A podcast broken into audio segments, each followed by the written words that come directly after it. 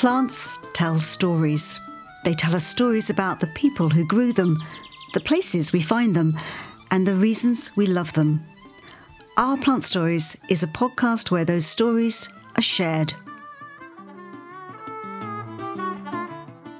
One of my very earliest memories, I should think I was probably seven or eight, was on a frosty winter's day with my mum and stopping beside a huge bush that was in full flower in a in a winter garden and being overwhelmed by the smell of it, the scent of it, and saying to my mum as she was snipping away with her with her scissors, "What's that lovely smell?"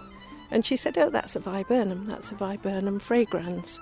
And it wasn't until sort of probably almost 60 years later that events started to unfold and the importance of the viburnum in the story began to show itself. Our plant stories will take you all over the world. I've just had a wee look through your garden and it's amazing. Well, I'm, I'm wanting to share with you that I have the you know for a long time uh, New Zealand plants you know nobody knew about them uh, and then what I'm trying to do is to create a piece of New Zealand in London. You have. You can Oh, feel well- quite sure that you have. Oh well, that's great. Right? It, it's so impressive. Our plant stories will take you back in time. We used to get packets of seeds from Will.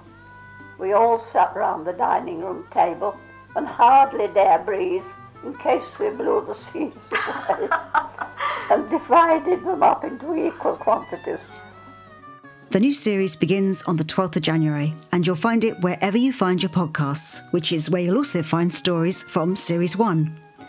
The plant knowledge shared in each episode is on the website, ourplantstories.com. I hope you'll listen on the 12th of January. And if you're thinking, I have a plant story, well, maybe you'll be sharing it in this new series.